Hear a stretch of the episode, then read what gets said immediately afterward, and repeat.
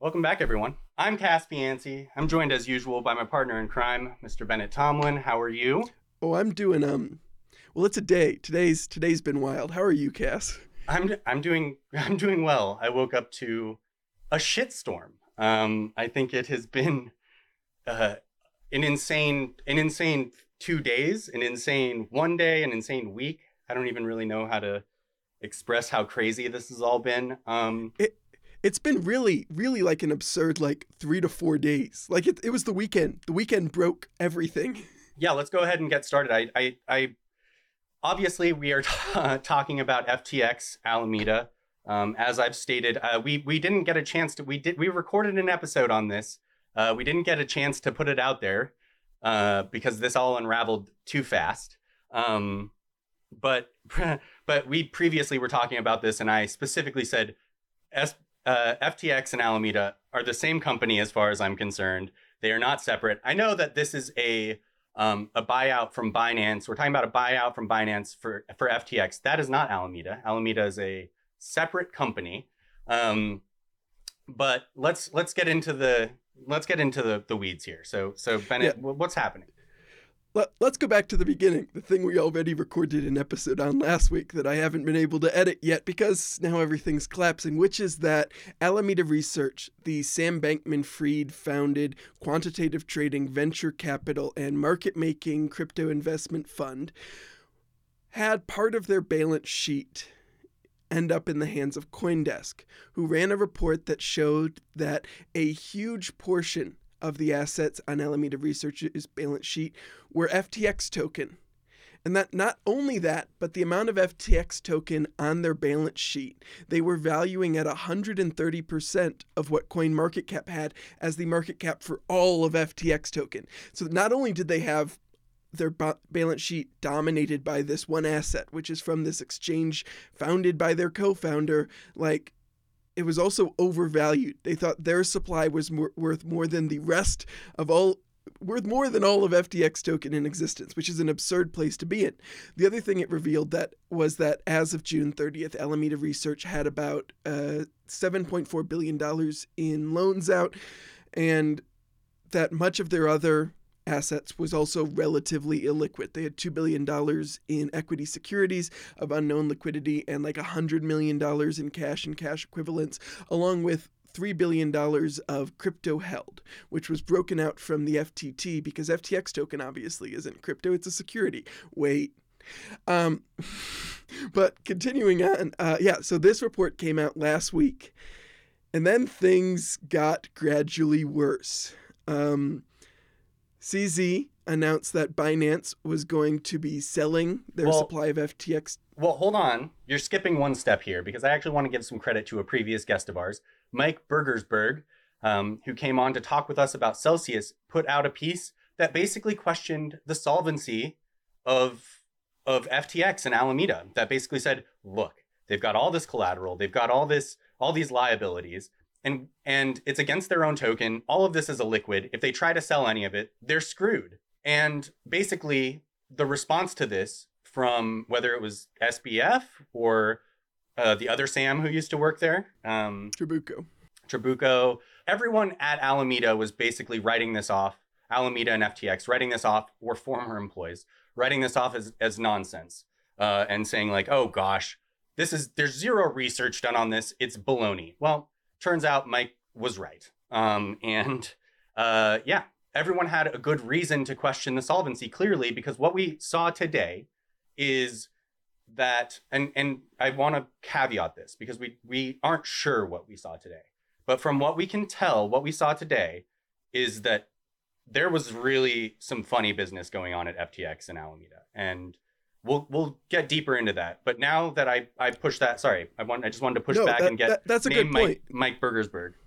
No, and yeah, Mike definitely does deserve that recognition. And I think it's valuable to point out here that one of the things he revealed about Celsius, which has since been confirmed during the bankruptcy hearings, is that they were using this CEL token as like this important asset on their balance sheet in order to keep them solvent while they were in the market manipulating the price of CEL token to maintain their solvency. And the amount of FTX token that Alameda has and the amount of trading Alameda does against FTX token puts you in a position where you start to wonder if they could be doing that same kind of thing. And I think there is reason to be suspicious of that today. But uh, Coindesk published this excellent report going over some of Alameda's balance sheet. Caroline Ellison, the CEO of Alameda Research, tweeted out that was only part of our balance sheet. We've got a bunch of secret hedges you can't see, and also $10 billion in assets that also you can't see. And also, we've repaid a bunch of those loans and we can't show them to you. Um, and so, and then Sam came out and said, kind of a similar thing where he went, FTX isn't insolvent, which is when everyone went, everyone was talking about Alameda, Sam. Why are you bringing up FTX?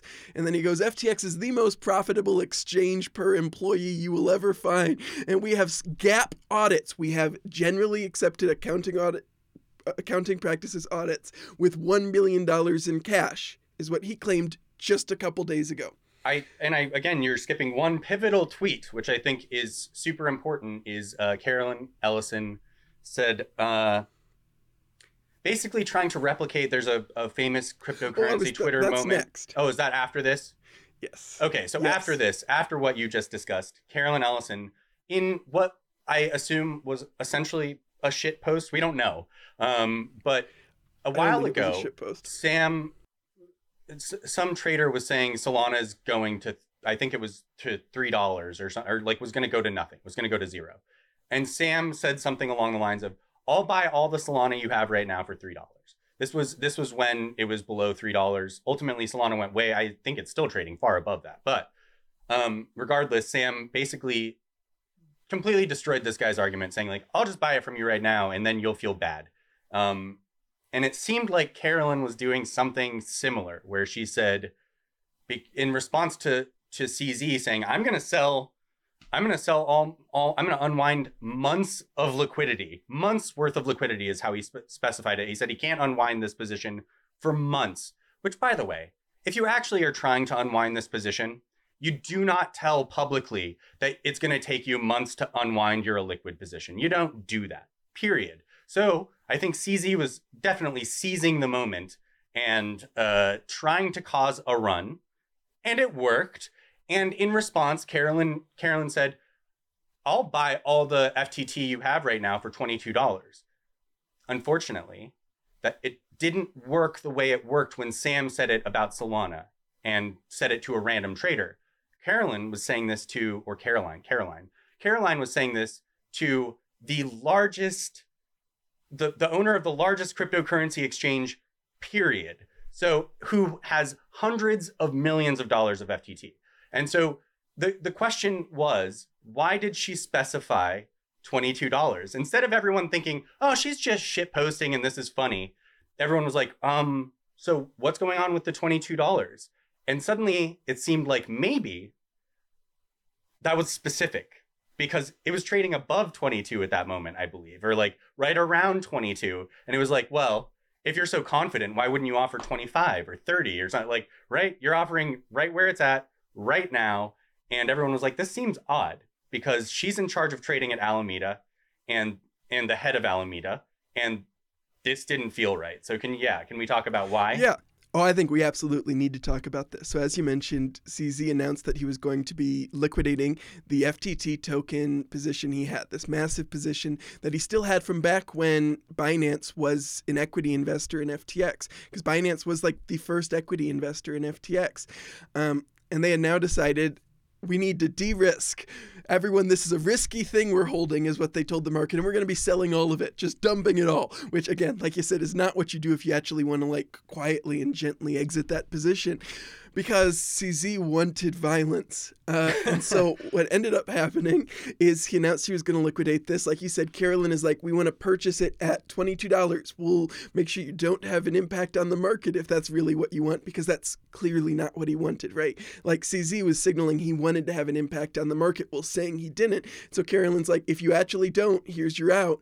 Um, and instead, he started dumping, and Alameda didn't have enough liquidity to keep it above 22.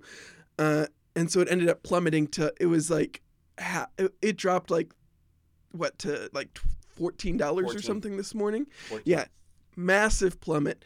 Um, and the reason this is important and the reason the $22 was important is because part of the FTT on Alameda's balance sheet, even on the reports Coindesk got, was FTT collateral, meaning it was being used to collateralize loans. And so $22 or thereabouts was probably the liquidation point for Alameda Research or FTX or someone. Someone had a liquidation point that got a little uncomfortable there. And so they spent much of the night moving a whole bunch of assets all over trying to get themselves in a position where they wouldn't be liquidated, and they seem to have gotten it. And at that point, they let the price plummet from $22 down to 14 or whatever the fuck it is. Uh, and since then, a bunch of withdrawals got shut down at FTX. That's the next stage. At 10:59 a.m. UTC this morning, ERC20, Solana withdrawals, and Tron withdrawals were all shut off at FTX for no clear reason. I so so I just want to for anyone who's this is uh, anyone who's not trading or hasn't been here for years. This is always the fear. This is always the fear on any exchange is when they halt withdrawals without saying like, "Oh, we're taking it down because we're going to do maintenance or we're taking it down temporary like announcing it ahead of time whatever, right? Like that's fine. What's not fine is suddenly you can't withdraw anything. And this has happened, you and I have seen this happen a lot because we've been following this space for a while. This is always what you fear. And when this happens, you, the right the right question is why? And I think this is this is boiling we're getting right to this right now, which is the funny business seems like it had to do with customer funds. Yes. So I think we need to be very explicit here. It should be impossible for there to be a run on the bank for an exchange.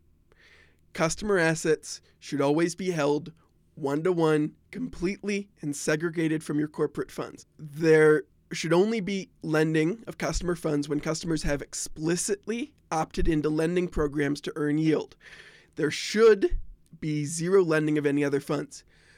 When Sam, FTX, CZ, and Binance announced this acquisition, they described it as FTX reaching out to Binance for help because they had a liquidity crunch.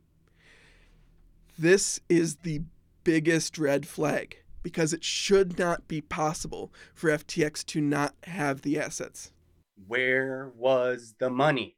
And this is another one. I I, I want to thank Adam Cochran, who's famous for doing his uh, very long Twitter threads. Um, but I, I want to thank him for calling attention to all of this as well, which was um, a, I think a lot of people have been looking at like the Ether wallets and wondering, hey, you guys don't seem to have any segregated wallets. What what the hell is up with that? And for anyone who's unfamiliar, let's talk about segregated wallets, cold wallets, hot wallets, the difference between all those and why that matters in in, in the case of FTX and Alameda. So generally, an exchange will have a hot wallet that is taking that is sending out withdrawals. Often this hot wallet will also be used to bring in deposits and will then be topped off from the cold wallet, which is air gapped, not connected to the internet, rarely touched, and meant to be secured, often by like multi signatures or things like that to keep those assets separate. The hot wallet, because it's being very often used for withdrawals, is connected to the internet, is therefore at somewhat higher risk. I spent several hours yesterday digging through breadcrumbs in Etherscan, going through all the known Alameda and FTX addresses, trying to figure out where the cold wallet was for FTX, and I was unsuccessful. The wallets we were able to identify between like the ones Adam posted, Larry Cermak posted, you identified, it turned out that the amount of Ethereum represented in those was all basically being offered for sale on the exchange. Like 98% of the total Ethereum we were able to be found was currently being like asked for on the exchange, which suggests either a larger portion of the reserves are unidentified or not appropriately stored, or there was someone doing a large amount of spoofing on the exchange. Neither of those are good. The worst case here that like seems to be the implication with the liquidity crunch and with the things going on is that FTX lent customer deposits. I think the most likely counterparty for that would be Alameda Research and possibly FTX Ventures, but it's a very troubling implication. I don't. I, I hope that people understand why this is troubling. But I, I just to be further explicit here, the the implication, and we can't be sure of this. We don't know for sure until we see what what happens with this. You know, uh, I also want to mention this is uh, uh there. This purchase agreement is non-binding, and that could be really bad for could be. FTX and SBF. It it could be. I, I think the implication of CZ going FTX reached out to us for this help and described this problem to us is that CZ's going FTX had a problem. We now know about it. We're getting them for cheap because of it. And in and in exchange we're no longer going to destroy them. I, but see, that's where I maybe. I, th- this is non-binding, like right. This Sure. is what I'm. I'm trying to make this clear to everybody. This is a non-binding agreement. CZ can walk away from it, and FTX could be absolutely ruined, and SBF can be in a lot of trouble. And that depends on what CZ and uh, and the due diligence team over at Binance find. And we have we have no idea what they're going to find. We have no Yeah. idea right now. I am not suggesting that he's not going to buy it. I don't know what's going to happen, but it is non-binding, and that means he doesn't have to. Yeah, no, it, it's certainly true, and we've seen even SBF use non-binding letters of intent and like deals with performance guarantees and stuff that get his total exposure way down throughout this crypto bear market, and so it's it's almost expected at this point. I do think that like the type of customers FTX has, the name recognition FTX has in the U.S. because of all of their advertising spend, Not the same. Not the same. stadium Not naming same. rights. FTX And- US not the same as FTX. That is what that is specifically what SBF said in that tweet thread. That FTX that Sure. that they're they're I What again, who What- knows how true any of this is? Who knows what Yeah. ends up happening? My- My, But- my broader point is I think the customer relationships with FTX International, which is way larger than FTX, and that customer data that FTX has will be valuable enough to CZ that he will eventually get some kind of deal through. But he has backed out before. He backed out on the Forbes deal after making a big deal out of that. So we'll see. I think I think the question really becomes will it hurt him more to take over FTX or hurt him more to pass on this deal?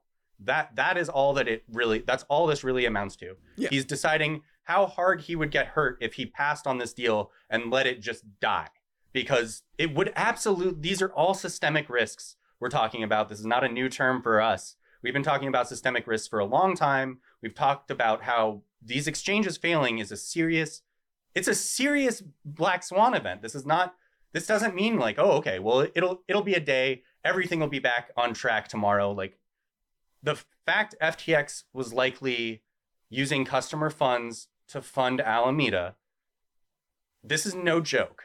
This is no joke, and it's gonna have serious ramifications. You're absolutely right. And one of those like serious ramifications that I think is like worth drawing attention to is the fact that uh Sam Bankman Fried was the second largest Biden donor, was like the second largest donor in the Democratic primaries, and has been so active on Capitol Hill, pushing really poorly thought through legislation, advancing poorly thought through candidates, doing a whole bunch of poorly thought through things. But his face has been one of the most recognizable and has become one of the most trusted in DC.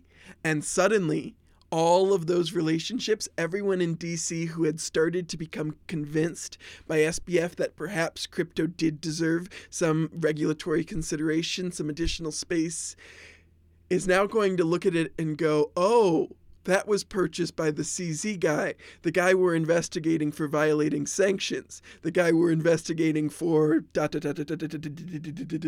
That's a little uncomfortable. And wait, this is the guy who purchased all those lending platforms and tried to purchase all those lending platforms that were failing and hurting people? That's not great. So I think that crypto lobbyists and like crypto efforts in DC just reached a serious wall that they were not expecting. As one of the most like scrutinized entities in crypto by regulators, Binance is now purchasing what was previously one of the more trusted and legitimate entities in the United States cryptocurrency space. Yeah, there's a couple things I want to touch on there, but the first one, and I think you'll you you might have something to say about this because we've discussed it before. But I think everybody's talking about this like, oh, it's a big W for Binance, big F for Sam, and you know, whatever. Customers are probably going to get hurt regardless, right? okay, but I think people are forgetting that FTT was, like you said, seemingly a security for FTX, right? The FTX token, like pretty much that's what it seems to be. I, am not a lawyer, to be clear. Neither am I. Neither of us are like lawyers. It, it looks Right. like it. right. It sure does. It if it if it looks, quacks, and uh, feels like a security, it probably is, which means that the purchaser of FTX, CZ, and Binance have their own FTT token, and it's called BNB, and it trades for a very high value right now. And I think we're talking about the same concept where people go, "Oh, but that can't happen to this." I mean, they're liquid. CZ is smart. He's it's the number one exchange in the world. What could go wrong? I who knows what could go wrong? Who knows? Who I- knows what could go wrong? Maybe nothing. Maybe they're right. But it sure feels like the same exact setup. So we'll see.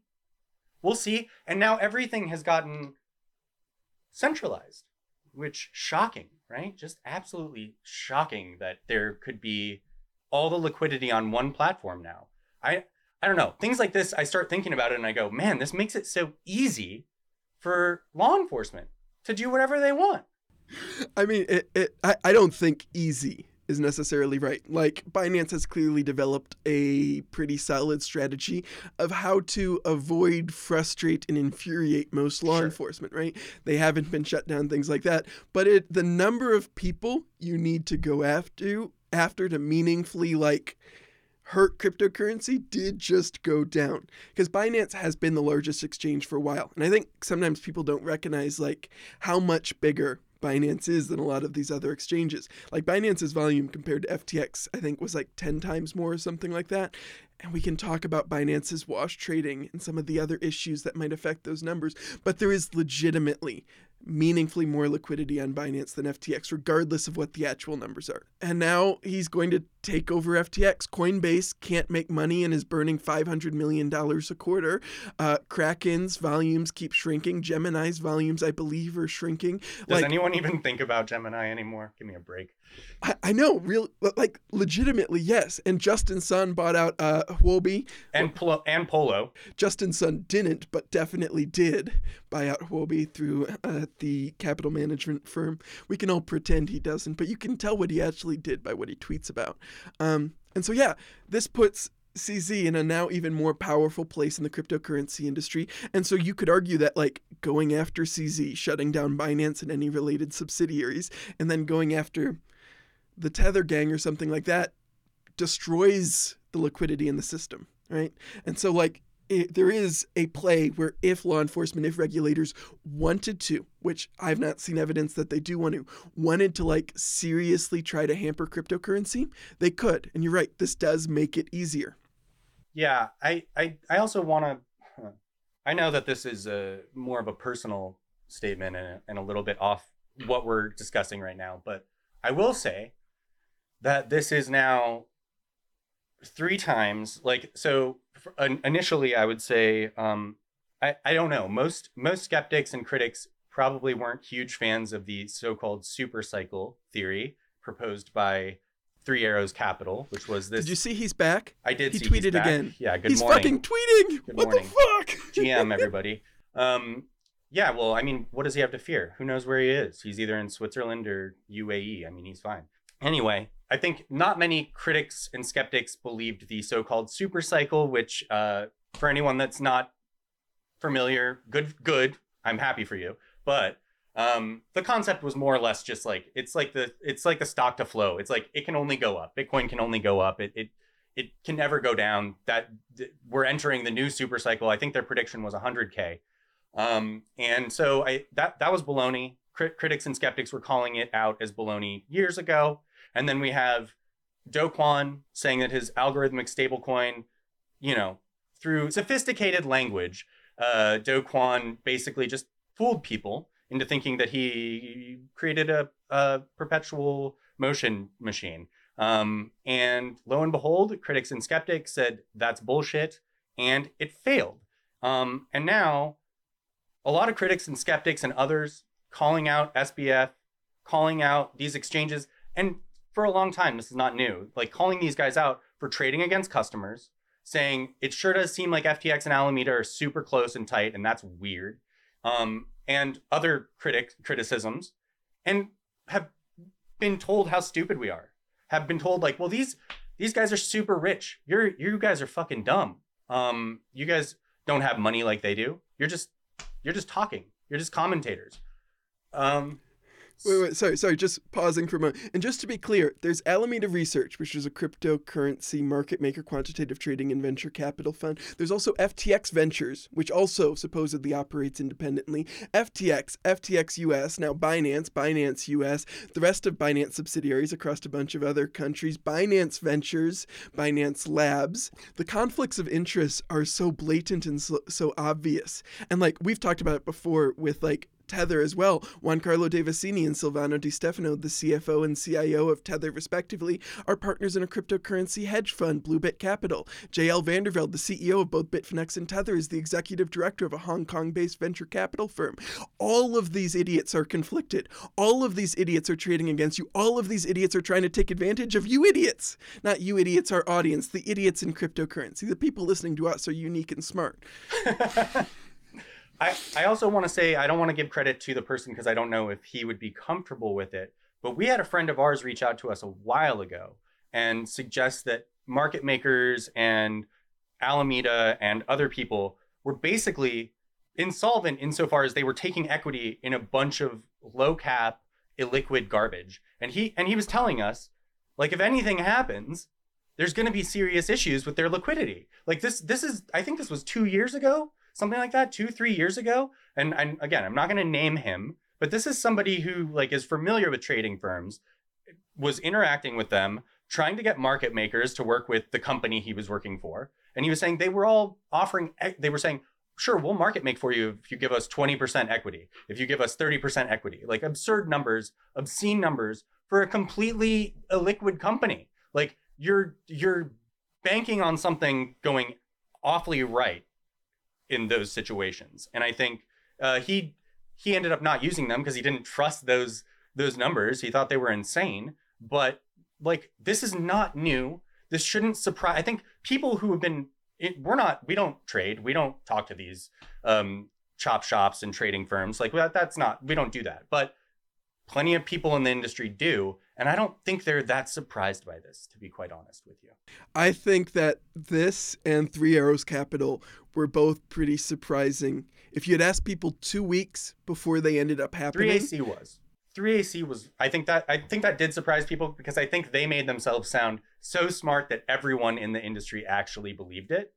I think this, if you're trading and you're asking questions and you're following stuff on chain, you should have questions about about FTX and Alameda. Like this shouldn't be a 100% surprise. I think this is the discussion has been going on for over a week now. And if anyone was just utterly shocked by this, they weren't paying any attention. Well, sure. But two weeks ago, two weeks ago, if you took a poll of like large traders, other hedge funds, other trading firms, and said, do you believe that in three weeks FTX will be sold to another exchange because they'll have they won't have sufficient liquidity to cover their withdrawals? Sure most people would say no of course not ftx sure. is one of the best exchanges and so even if there is still an undercurrent of anyone can fail at any time in cryptocurrency i don't think anyone was really expecting ftx to be the next exchange to fail. And especially since it's funny when uh, Sam a couple months ago was saying, like, some exchanges are secretly insolvent already, and that if we end up growing as we're growing, we could buy Goldman Sachs. Um, okay, Sam. Yeah, well, I mean, and I and I pointed this out a few days ago. I said there is a difference between insolvency and bankruptcy, um, and that is true. Uh, I want I I'm not backtracking that, but someone said, well, that's true, but you can't be insolvent for very long. The longer you're insolvent, the likelihood of your bankruptcy goes up exponentially, and uh, I think we're seeing that play out today. Like that is exactly what happened, and they were right. Though there is a difference between insolvency, which means you don't have enough assets to cover your liabilities, um, if that doesn't change somehow, then you are bankrupt. Um, and there you go. FTX is bankrupt. And I, we, like you said, we know why. Uh, whether we know exactly why, we don't. We don't know exactly why, but we do know why. Um, and I, there shouldn't even be much question about that. And and uh, the question though for people now should be, how much do you trust your exchange? And how do you know they're not doing the exact same thing? Uh, you'd hope you'd hope not. You'd hope Coinbase and Kraken and these other and these other you know Binance, uh, etc. would know better. We have a lot of issues with Bitcoin maximalists in general. But I think like the key day thing they came up with and their emphasis on like self custodying and trying to teach people like not your keys, not your coins, giving them to these custodial services and whatever is a risk, regardless of the hypocrisy of many Bitcoin maxis who then go on to endorse custodial services and give all their Bitcoins to services. I think that message is still a useful one. And it does hammer home that when you're trusting these barely regulated or unregulated bucket shops, you are at serious risk of losing your assets. And that, regardless of what the terms of service say, at some fundamental level, you're giving an unsecured loan to this third party and hoping that you'll be able to get it back out. Yes, and a comment on that as well, which is that all of this started. I mean, when I started learning about cryptocurrency and Bitcoin, the mantra in 2017 and 2018 that everybody was saying was don't trust, verify. Don't trust, verify. Don't trust, verify. I we don't hear it as much anymore, but you know, constantly, constantly, everybody telling us we had to do that. That tell that teaches you to look on chain. That teaches you to be like, okay, I guess if I am going to be invested in this industry, then I need to abide by those rules and regulations. Your personal rules and regulations, not real rules and regulations, your own, of being like, I need to look and see if this is legit or not. And I think this proves time and time again that human laziness gets in the way of that. And most people just don't have the time to check, eh, verify every single thing. I, it's like such a discrepancy from where cryptocurrency started to where we are now, where people are like, I can't believe that Sam Bankman Fried and Three Arrows Capital lied to us. How could they? What do you mean?